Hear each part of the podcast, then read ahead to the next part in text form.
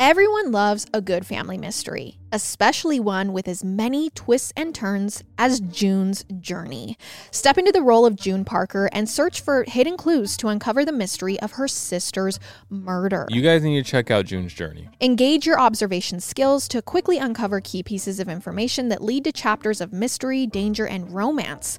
Where will each new chapter take you? Discover hidden clues and solve a riveting murder mystery. Engage with the brain teasing enigmas of the roaring 20s and delve into June's quest to reveal a scandalous family secret. You guys, I love getting lost in this world. It's so beautiful and engaging, and I can't wait to unwind at the end of the day on the couch with this game and a cup of tea. So, can you crack the case? Download June's Journey for free today on iOS and Android. Hey, Murder with My Husband listeners, we're here to tell you that there's no reason to panic the next time you're searching for the perfect gift. Now you can use gift mode on Etsy. Gift mode on Etsy takes the stress out of gifting so you can find the perfect item for anyone and any occasion. It's easy. Just tap or click gift mode on your Etsy app or Etsy.com. Then answer a few short questions about who you're shopping for and what they like. And gift mode instantly gives you curated gift ideas based on hundreds of personas.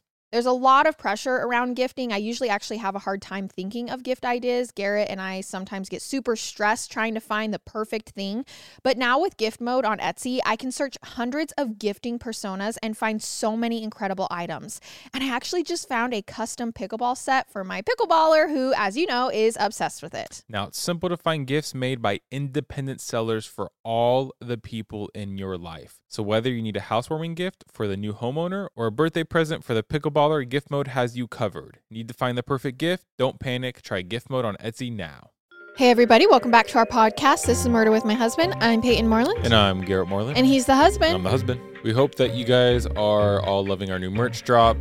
It'll be up for probably another week and then it will be gone and we'll be doing a different drop. So if you like this drop, please go and check it out and thank you for supporting us. Yeah, there are links everywhere so you can check it out and see if it's a drop that you are interested in. But we've had such a great response so far and I personally love this drop. So thank you so much for those who have supported us. And I think we're going to hop right into Garrett's, my 10 seconds. Tired. And I think we're going to hop right into my 10 seconds this week. Just a reminder that our bonus content on Apple subscriptions and Patreon, you get two bonus episodes a month, and all of the content is ad free. But I'm not going to lie, Payton and I have been making the ads pretty entertaining lately, so maybe you want to listen to them.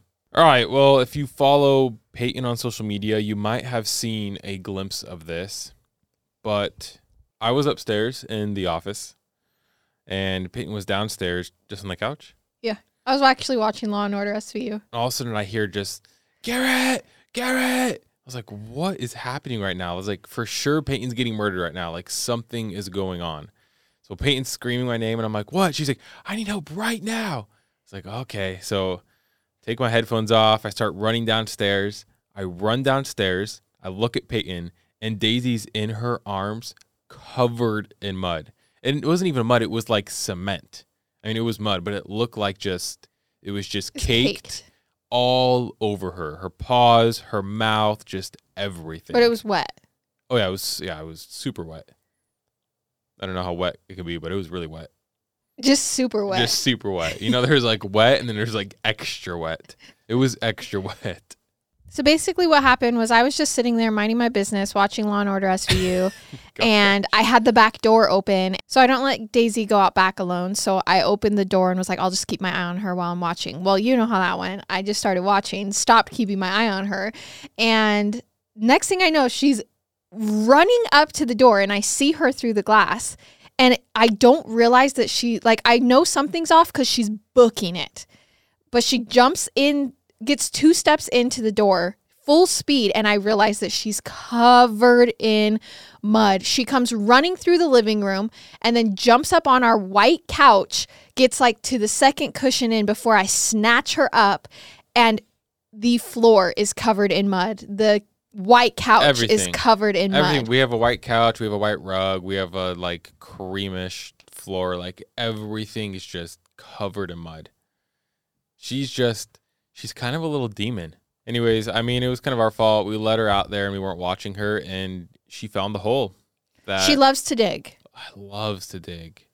And I don't know. Anyway, so she found a little hole. She found some mud, and we'll put some pictures on our social media, YouTube, Instagram, everywhere. But anyways, that's how Daisy ruined our couch. Don't worry, it's washable. So that is my 10 seconds. We oh, we also did buy two electric beach cruisers. So I'm kind of excited about that because we've been wanting some for a while. Um, we've just been kind of waiting to to pull the trigger, I guess, and we finally did it. And we're gonna start riding those around because who needs to ride an actual bike when it can do all the work for you? All right, our case sources are Forensic Files, The Evil Within. A top murder squad detective reveals the chilling truth stories, the chilling true stories of the world's most notorious killers, Wikipedia and newspapers.com. Okay, you would think that being a guard in a prison is, despite the kind of people you're around all day, many of whom are violent, dangerous, convicted murderers, a relatively safe job because those dangerous individuals are prisoners. People who are under constant watch, whose movements are controlled, who spend much of their day confined to their cells or restricted or designated areas. And guards, despite not being armed with firearms, are well supported by their coworkers. But working as a prison guard is no less dangerous than any other occupation, and probably more so because things do happen riots, crimes of opportunity and circumstance, brutal assaults. In today's story, we look at the dark of being a prison guard, specifically a female prison guard at an all male penitentiary, as we cover a landmark case from 1981 that became the first murder of its kind. Wow. So here we go. Rural Clinton County in New York is a place where people are born to become prison guards. With the sprawling Clinton Correctional Facility being one of the area's largest employers, it's the hmm. most logical career path for the people who grow up in this part of the country, many of whom come from generations of correctional workers. Hmm. And Donna Payant was one such person. Donna was raised by a family of prison guards, and when she grew up, she married one. Her father, her uncle, her cousins, they were all prison guards. Her father had worked at the Clinton Correctional Facility as a guard for three decades, and her husband Leo himself worked at Clinton as well. In this remote part of New York, corrections work was part of the backbone of the local economy, and prison guard work provided more security, no pun intended, and stability than most other professions. Compensation in the correctional field for guards was decent enough that, combined with her husband's salary, it would give Donna a living wage to make it easier to raise her three children. And she also hoped that someday soon she and her husband could own a home of their own. But Leo knew how dangerous this kind of work was. He saw it every day at the maximum security prison where he worked. He urged Donna to reconsider, but she wouldn't give in. She was a strong willed and determined woman who was not afraid of much in this world, and she felt she could hold her own against the most hardened criminals. I have to work, Donna argued. Why should I work for seven or eight thousand dollars a year when I can double that? So Leo gave in. But secretly, Leo was hoping that his wife Donna wouldn't succeed. He hoped that she would somehow fail the exams. And when she didn't, and she began training, he was waiting for her to wash out, and certainly training didn't go smoothly for Donna. After just six days at the training academy, Donna left. She left because late one night, while she was lying in her bed on the academy campus, a male supervisor entered her room without being invited. She watched quietly as the man stood silently and still, and then just a few minutes later walked back out. This was, for Donna, a culmination of discomfort that had been building across her first week at the academy. The instructors used obscene language and behaved like military drill sergeants. It just felt abusive. But then a male staff member entering her room at night without permission, that made her feel so unsafe that she left and initiated a lawsuit. Mm. Eventually, though, the department apologized to Donna. She dropped the suit and returned to the academy. This was only a couple months after she left, but by this time, Funding had been cut, and what was originally a six week program was now a three week program. And when she was done, she got assigned not to the Clinton Correctional Facility where her husband worked, but to the Greenhaven Correctional Facility. At that time, Greenhaven was an overcrowded institution that housed over 1,800 of the most violent inmates in the state of New York. Jeez. Many of them were lifers, and over 500 of them were convicted murderers. It was one of the toughest maximum security prisons in the entire country. But what was even tougher was that Greenhaven was five hours away from Donna's home. Five hours. Her home was about half an hour south of the Canadian border, whereas Greenhaven is about 60 miles north of New York City. So this would have been about a five hour drive each way. So that's obviously not doable. So Donna had to find temporary lodging near Greenhaven, and she now could only live part time with her husband and three children, traveling back home on weekends and on her days off. I mean, that's that's intense. Yeah. You know, I'm, I'm I'm sure there's not another way to do it, but it's just crazy to think that you put 500 plus convicted murderers in like the same building Yeah. and think like eh, it'll be okay. I think There you, won't there won't be that many problems, right? yeah, I think maybe they just hope they hurt each other, which isn't really any better. Yeah. But I think they hope that oh, all guards and other personnel like will be I, safe. I don't know I don't know another way you do it. right. It seems like maybe the only solution. So it's hard not to think that Donna being assigned to one of the most violent prisons in the country, five hours away from home, wasn't punitive in some way. The correctional department saying an FU for even thinking of filing that lawsuit against them. But, you know, Donna wanted to be a guard and she wanted to do this. She had hoped that and expected that after a short stint at Greenhaven, she would be reassigned to Clinton so she could resume a normal life, living with her family full time and working at the same correctional facility as her husband. So the afternoon of Friday, May 15th, 1981, began like any other workday for Donna. She checked in through the front gate, punched her time card, and reported to the lineup room for her daily assignment. She was only in her third week of work at Greenhaven Correctional Facility. And on this particular day, Sergeant Lee Stowe assigned her to work in the yard for inmates from cell blocks A and B, which he had done before. This was a very familiar assignment for Donna. Okay. So after leaving the lineup room where the guards are given their assignments, Donna walked over to the arsenal to get her portable alarm, which is basically like a panic button that you can carry around with you. She walked southeast through this corridor that had windows overlooking the exercise yard where she'd been assigned. Inside the yard at the time, like through much of the day, there were prisoners lifting weights on homemade exercise benches. There were inmates jogging around in tight circles. Her job was basically to just stand in the yard with one other officer, supervising or overseeing what was going on until the yard closed for the day, which happened at 4 p.m. But before she stepped into the yard that day, Donna was stopped by another female guard who was using a phone.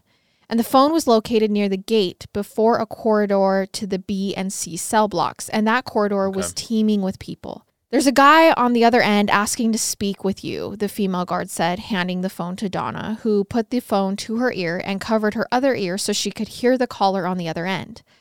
When she was done with the call, Donna handed her portable alarm and her keys to another officer and said, with this tone of annoyance in her voice, I'll be back in a few minutes, before stalking away, walking back down the way she'd just come. A few hours later, during evening roll call, it was noticed that Donna was still absent and Oh unaccounted for. And the other guard that was posted in the yard told the superior officers that Donna never reported to her station that day. Once it was realized that Donna was missing, an emergency lockdown was ordered. All 1,800 inmates were locked in their cells while the prison grounds were systematically searched. Curious why it took all day. Right? I feel. I mean, I, I don't know. I feel like you're working out of prison. You guys all know each other well. You would know if you haven't seen someone for a while. And I'm not. Like, I'm not knocking them right now. It just. I don't know. It's a long time. Devil's advocate, she is only in her third week. True. She's yeah. a new employee. And remember, maybe the academy doesn't like her that much. I feel like after a couple hours, I'd be like, anyone seen Donna? Yeah. I don't know. So, individual units, cell blocks, offices, closets, every nook and cranny was scoured, inside and out, for any sign of the missing guard. But nothing turned up.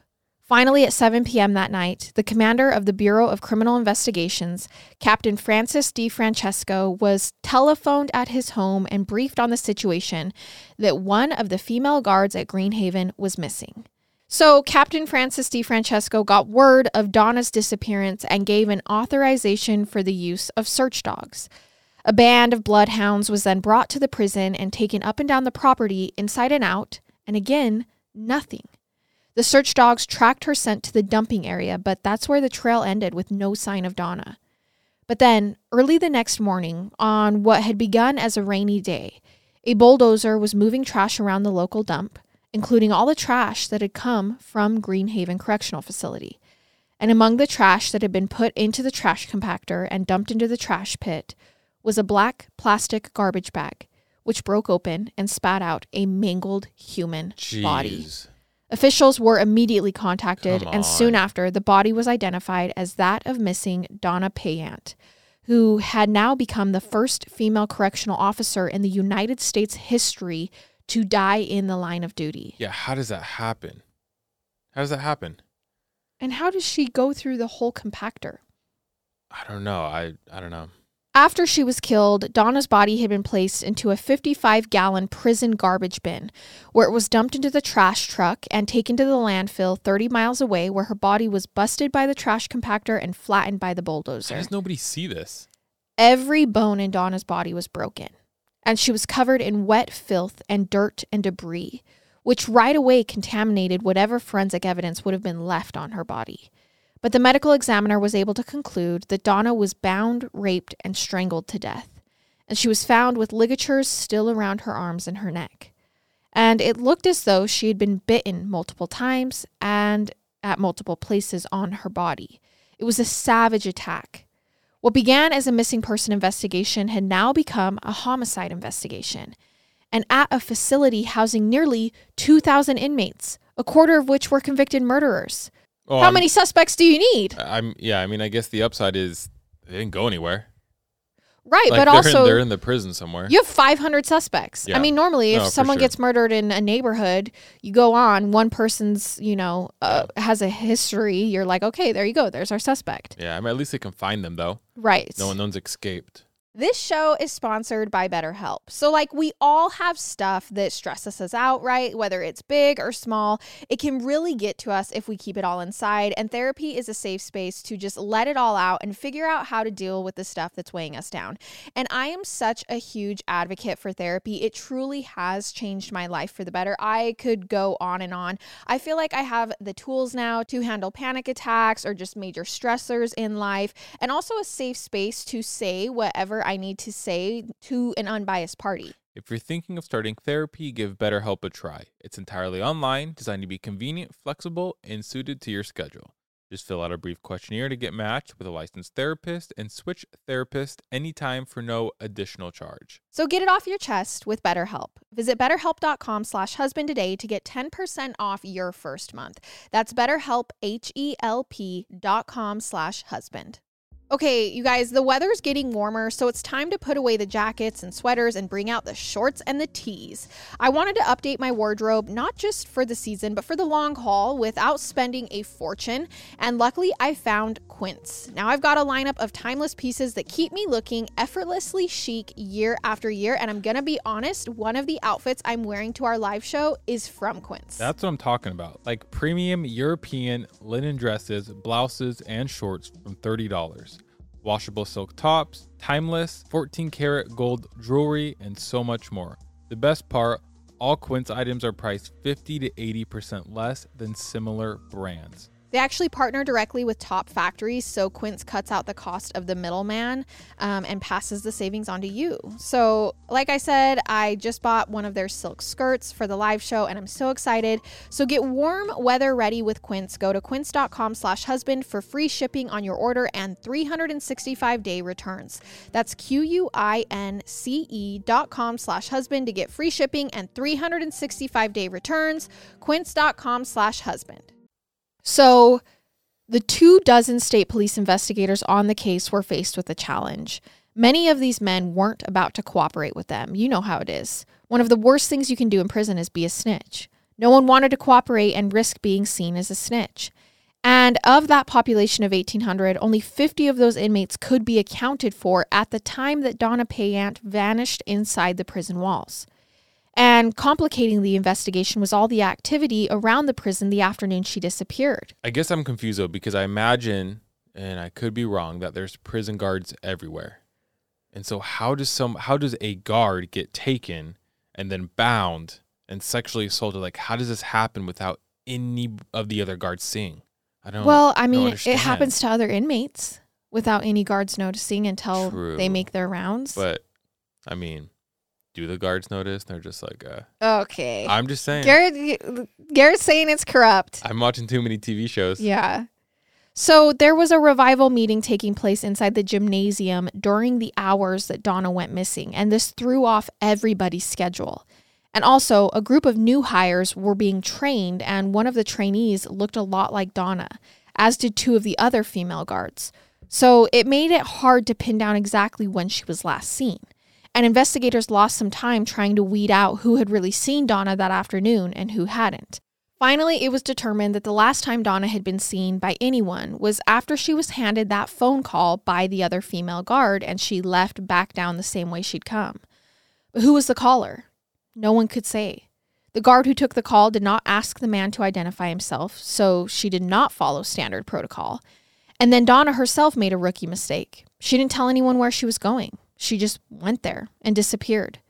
But based on the fact that her body was dumped into the prison trash, they knew her killer had to be somebody inside the prison with more access than your typical inmate. So investigators were asking the question of who would have wanted to hurt Donna? Who would have had the motive and who would have had the opportunity? Because this was an overcrowded prison and privacy would have been much needed to carry out a crime like this. And prison guards, unlike the inmates, had the freedom to move around wherever they pleased. Because of this, investigators were thinking that the most likely perpetrator of this murder was another guard, not even an inmate. Kind of what I was thinking. And so that's where they put their focus. Very soon, investigators learned that just three days before the murder, Donna was seen engaged in a heated altercation with a male guard who was getting in her space and getting physical with her. When she turned her back to walk away from him, he started poking her on her shoulder and on her back and it was learned that this guard, in fact, had something to hide. He was part of a network of guards who were engaging in illegal activity at the prison. Oh man, so I was right. So It he was wasn't corrupt. the only guard there who would have had motive to kill her if she found out. Yeah. Donna was a rule follower with a strong sense of justice, and she would have not taken kindly to wrongdoing among her coworkers. An official report that was filed two weeks before Donna's murder revealed that some of the guards at Greenhaven were engaging in quid pro quo activities, which included providing drugs and sex workers to the prisoners in exchange for money and other favors. And there was kind of a fraternal code among the guards that had kept this under wraps for years. So, yes, very corrupt for years. But in 1981, female guards were allowed to begin working at Greenhaven, which before that only male guards because it was an all male prison. But when the guard population became intersex, many of the new female guards weren't interested in being a part to this corrupt system, to this racket. And Donna, in particular, was not popular among the male guards because of the complaint and the lawsuit that she had filed when she was a trainee. Mm. They saw her as a whistleblower who might end their careers and possibly result in criminal prosecution. They had a lot to lose if Donna found out. When that male guard, the one who was seen arguing with her and poking her, was questioned, he admitted he had been selling cocaine to inmates. And as a result, Jeez. he lost his job. But he claimed he had nothing to do with her murder. And really, the level of brutality, the bite marks, the sexual assault, the ligatures, this was all more consistent with a sexually motivated attack, not necessarily revenge. As the investigation progressed, it was learned that after the phone call, Donna was last seen taking a right into the hospital corridor toward the offices of the Catholic chaplain, Reverend Edward Donovan. And one of the only other people who had access to those offices was the chaplain's assistant, an inmate named Lemuel Smith. Which, if you've watched um, Prison Break, this is very similar to how he breaks out of prison because he becomes the assistant and is able to get into all the offices and stuff, even as an inmate. Mm, okay. I've never watched Prison Break. Really? You've watched it? Yes. When? Not since we've been married. Like when it first came out, I was like in Oh. middle school. Oh. Is there a bunch of seasons? Yeah. It's good. We should watch it. Maybe. I don't know. It's Doesn't- good. Doesn't sound that good. Oh, everyone tell Garrett that Prison Break is it's good. so good. Okay. It's good. I have to say, Lemuel Smith was an odd choice to be the chaplain's assistant. Lemuel Smith was serving a life sentence for two murders, had confessed to five altogether, and had what you would call an epic rap sheet. But at Greenhaven, he had been a model prisoner, with only one minor infraction on an otherwise spotless disciplinary record. Smith had become an altar boy and was so deeply involved in the Catholic chaplain's services that he rose on to become the chaplain's assistant. And this was a position that gave him a lot of freedom to move around inside the prison and go places other inmates who didn't have the same privileges couldn't go. But when a forensic odontologist named Lowell Levine was given images of the bite marks to review, the bite marks immediately looked familiar to him. They were very, very distinctive. He had used images of the same bite marks just a few days before in a lecture he had given on a case he had seen four years earlier up in mm. New York. This case was the rape and murder of a 30 year old woman named Marilee Wilson, who'd been raped, strangled with a ligature, and bitten. The perpetrator of the murder? Lemuel Smith. Whoever had bitten Donna was missing one of their bottom incisors, and Lemuel Smith was indeed missing a bottom incisor. Oh well, this seems like a pretty easy And he had all open and shut case. yeah. So now the investigation was definitely centering on Lemuel. 39 year old Lemuel Smith's criminal history spanned decades, all the way back to the 1950s when he was still a juvenile. His first brush with the law was in January 1958. A 48 year old mother of five named Dorothy Waterstreet, who was the wife of a mortician, was found dead in a supermarket parking lot in Amsterdam, New York. She had been beaten beyond recognition, robbed, and stabbed in the head with an ice pick. Dorothy's body was found directly across the street from where Lemuel Smith, who was then only 16 years old, lived at the time. And the person who discovered the body was Lemuel's father, who was a minister at the town's First Baptist Church. His name was Durwood. Reverend Durwood told police he was looking out through the window of his house watching the midnight rain when he noticed the body and called authorities. Dorothy's shoulder bag was later found right behind the church where he preached.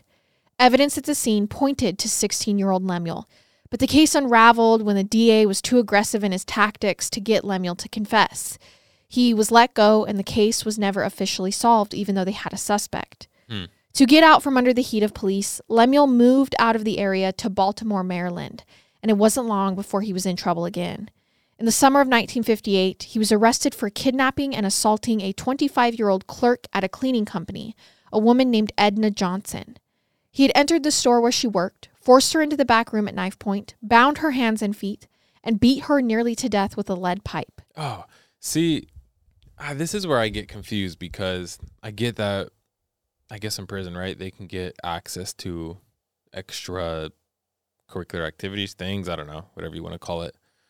But you go and hear their background, and you're like, Why was this guy the assistant yes. to the chaplain? Why was this guy the assistant? Why did he get these extra? Well, that's why I noted earlier that this was to me an odd choice for some like an inmate to just be the assistant. because I am sure there's other inmates in there that have killed people, but they were for different things There's also other inmates who weren't murderers or weren't murderers. Yeah, in we go. general. I mean, so the woman almost certainly would have died had another customer not entered the store and saved her.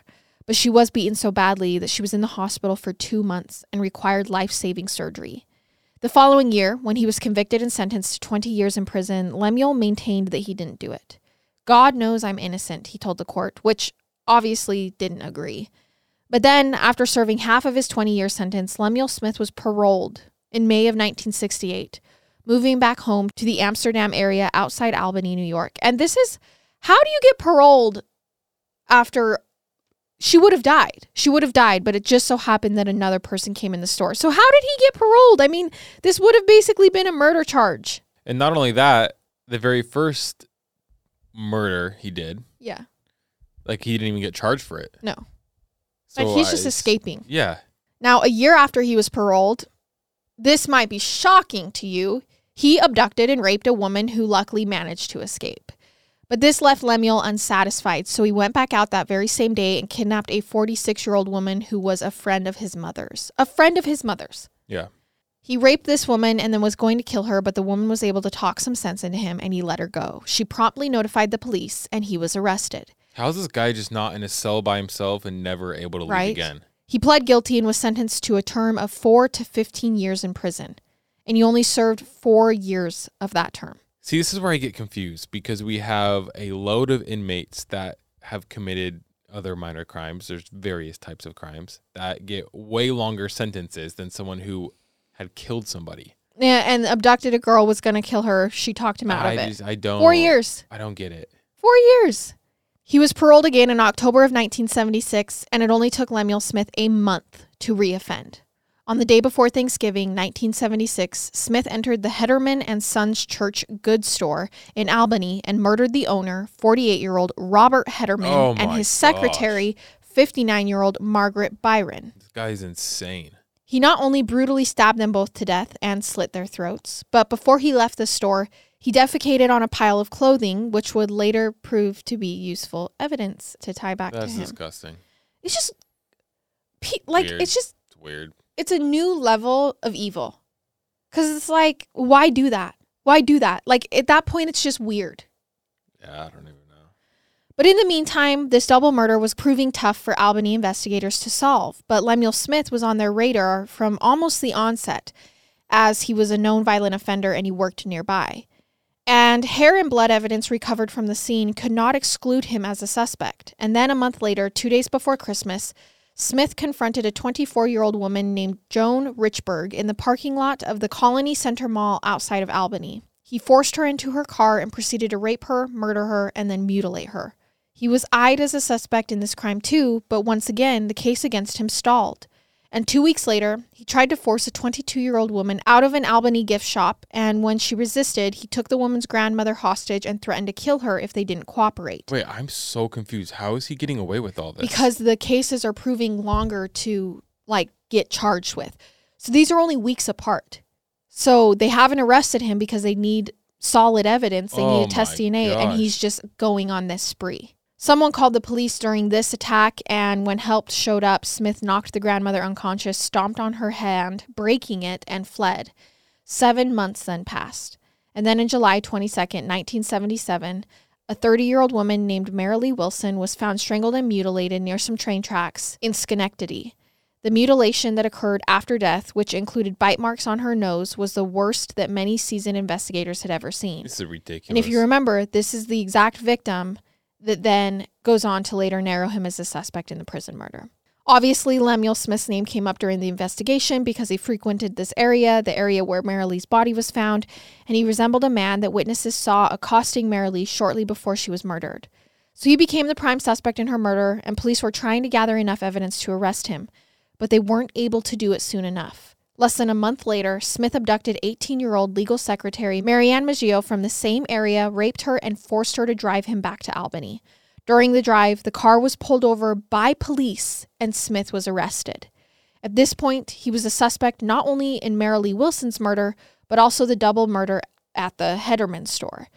And so he was taken to Bleecker Stadium in Albany and placed behind a screen, and then four other men were placed behind separate screens. A police dog was given the scent of the clothing that had been defecated upon at the Hedderman shop.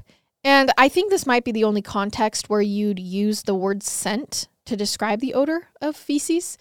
But the police dog was then able to cross the entire length of the stadium where it stopped directly at Lemuel Smith. So he was literally identified by the smell of his poop. Machine. The men were then rearranged behind different screens two more times, and both times the dog once again landed at Smith's feet. And then, not long after, the bite mark from Marilee Wilson's nose. And we know that bite mark evidence is highly problematic, but I'm just reporting the facts here. That bite mark was matched to an imprint of Lemuel Smith's teeth.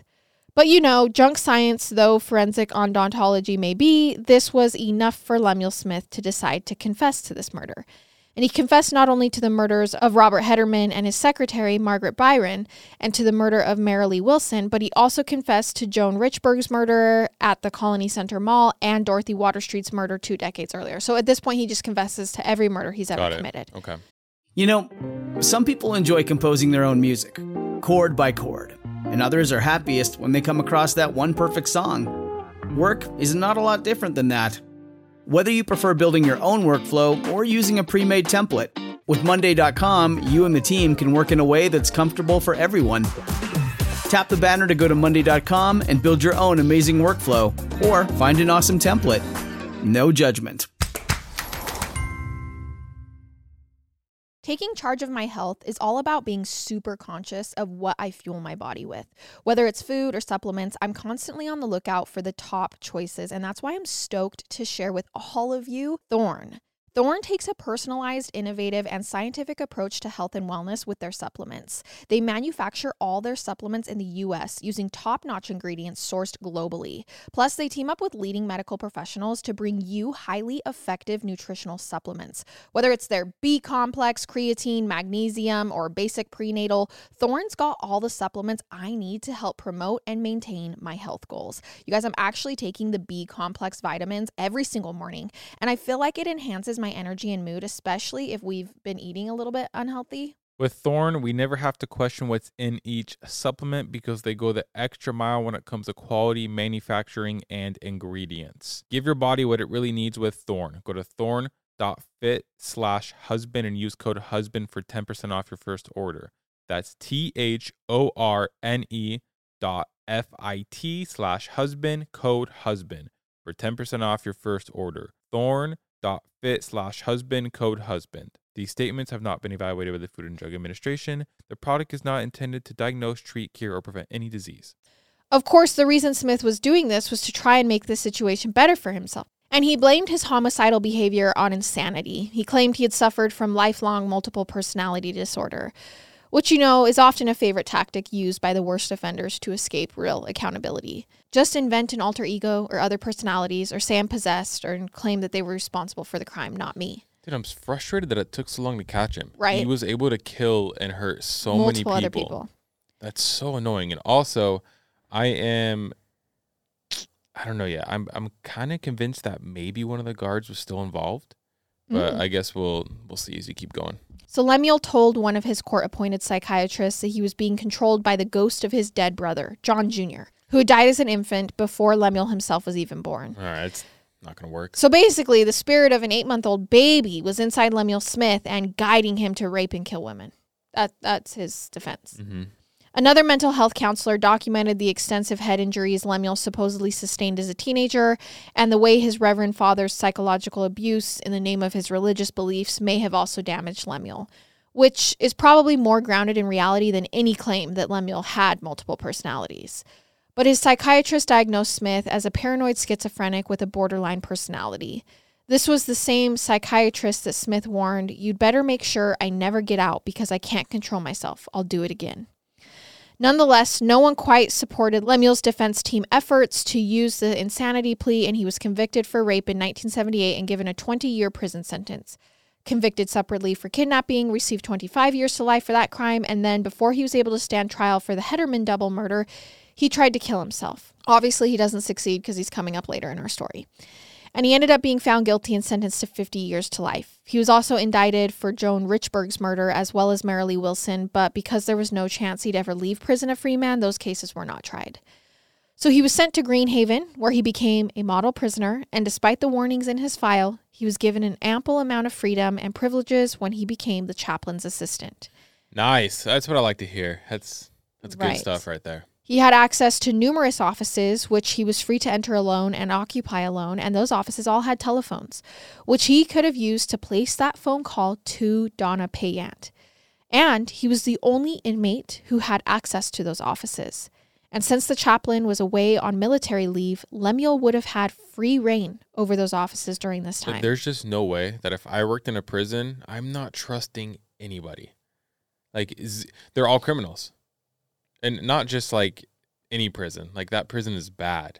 Like there are mur. Nah, there's no. What are you smiling at me for? I just, you got to believe in reform, Garrett. No, okay, that's a that's a completely different topic. We're talking about a prison that has hundreds, multiple hundreds of murderers. And I do have to say, if in someone's file he himself told a psychiatrist, do not let me out because I can't stop myself, I will reoffend. Yeah, that's probably a prisoner I'm not going to Here's trust. the issue. I barely trust anyone now. If Yeah. I wasn't a prison, oh, I wouldn't be trusting anybody. That's just crazy. So, with the bite mark resembling Lemuel Smith's bite pattern and all these other factors pointing to him, crime scene investigators launched a thorough search of the chaplain's offices. And it was quickly apparent that the floor had been recently cleaned, cleaned with dirty water too, so it was done in haste. In one of the office closets, CSI collected several blonde hairs that were consistent in color and length with Donna's hair. It was also learned from Leo Payant, Donna's widower, that she was planning to buy a jewelry box from one of the inmates at the prison, a piano shaped jewelry box, which is exactly something that Lemuel Smith did in his spare time. He made piano shaped jewelry hmm. boxes. Smith also lived in cell block D, where Donna Payant often worked and would have the opportunity to get to know her. On top of that, he had access to the garbage run from the hospital corridor where Donna was last seen, and he had access to the dumping area where the tracking dogs lost her scent. With all of this evidence against Lemuel, he was formally charged with Donna Payant's murder three weeks after it took place. It was believed that he had the jewelry box ready for her, phoned her from the office, and Donna probably confronted him about the bad optics of being an inmate placing a personal call for a rookie guard. And it was believed that Lemuel thought Donna was interested in him, and when he felt spurned by her, he flew into a rage, raped her, and killed her. But Lemuel insisted he didn't do it. And his defense team contended that what the coroner was saying were bite marks were actually just damage from Donna's body being put through a trash compactor and then being crushed. His attorneys were trying to get the bite mark evidence thrown out as worthless, but they weren't successful. On April 21st, 1983, Lemuel Smith was found guilty of Donna's murder, and in line Good. with New York law that then mandated a death sentence for prisoners already serving life sentences who kill again while incarcerated, Smith was sentenced to die. Oh wow. But his sentence was commuted on appeal a year later. However, as punishment for Donna's murder, Smith was made to spend the next 20 years in virtual solitary confinement. He has never admitted guilt in Donna's murder and has claimed that the images of the alleged bite mark were manipulated to make it look like his bite pattern. Donna Payant's sister, Judy, believes him and she believes that Donna was murdered by a prison guard, and the murder was covered up and made it to look like Lemuel Smith was responsible. As of today, Lemuel Smith is still alive at 81 years of age, and he's housed at the Wende Correctional Facility near Buffalo in upstate New York. So sad that she died because she was going to move prisons and work with her husband. Yeah. So that's absolutely horrible. And I I think it's him. But also part of me thinks a guard was involved. Like a guard gave her to him. Like there's something more that's going That's on. happening? Yes. But I think it's also weird he ha- he hasn't admitted to it because he admitted to all his other crimes. So why That's a little weird. so why wouldn't he admit to this one? Right. That's the only thing that gets me too. And I I I tend I tend to err on the side of trusting family. Um I'm not saying they're always right, but sometimes I feel like they have a little bit more intuition into things than we do. Yeah. And she has family that believes that he didn't do it and that it was a prison guard. I kind of think hmm, it would I feel like it would be hard if you haven't killed before though for a prison guard to brutally murder somebody like that. And she was killed in the same exact way that he had killed previous yeah, I just don't know how well you can really duplicate that. So I mean, I do think he was I do think it was him, but I think that also a prison guard was involved Okay. to set everything up. Yeah. Well, that's it. That's our case for this week. And I guess we will see you guys next week with another episode. I love it. And I hate it. Goodbye.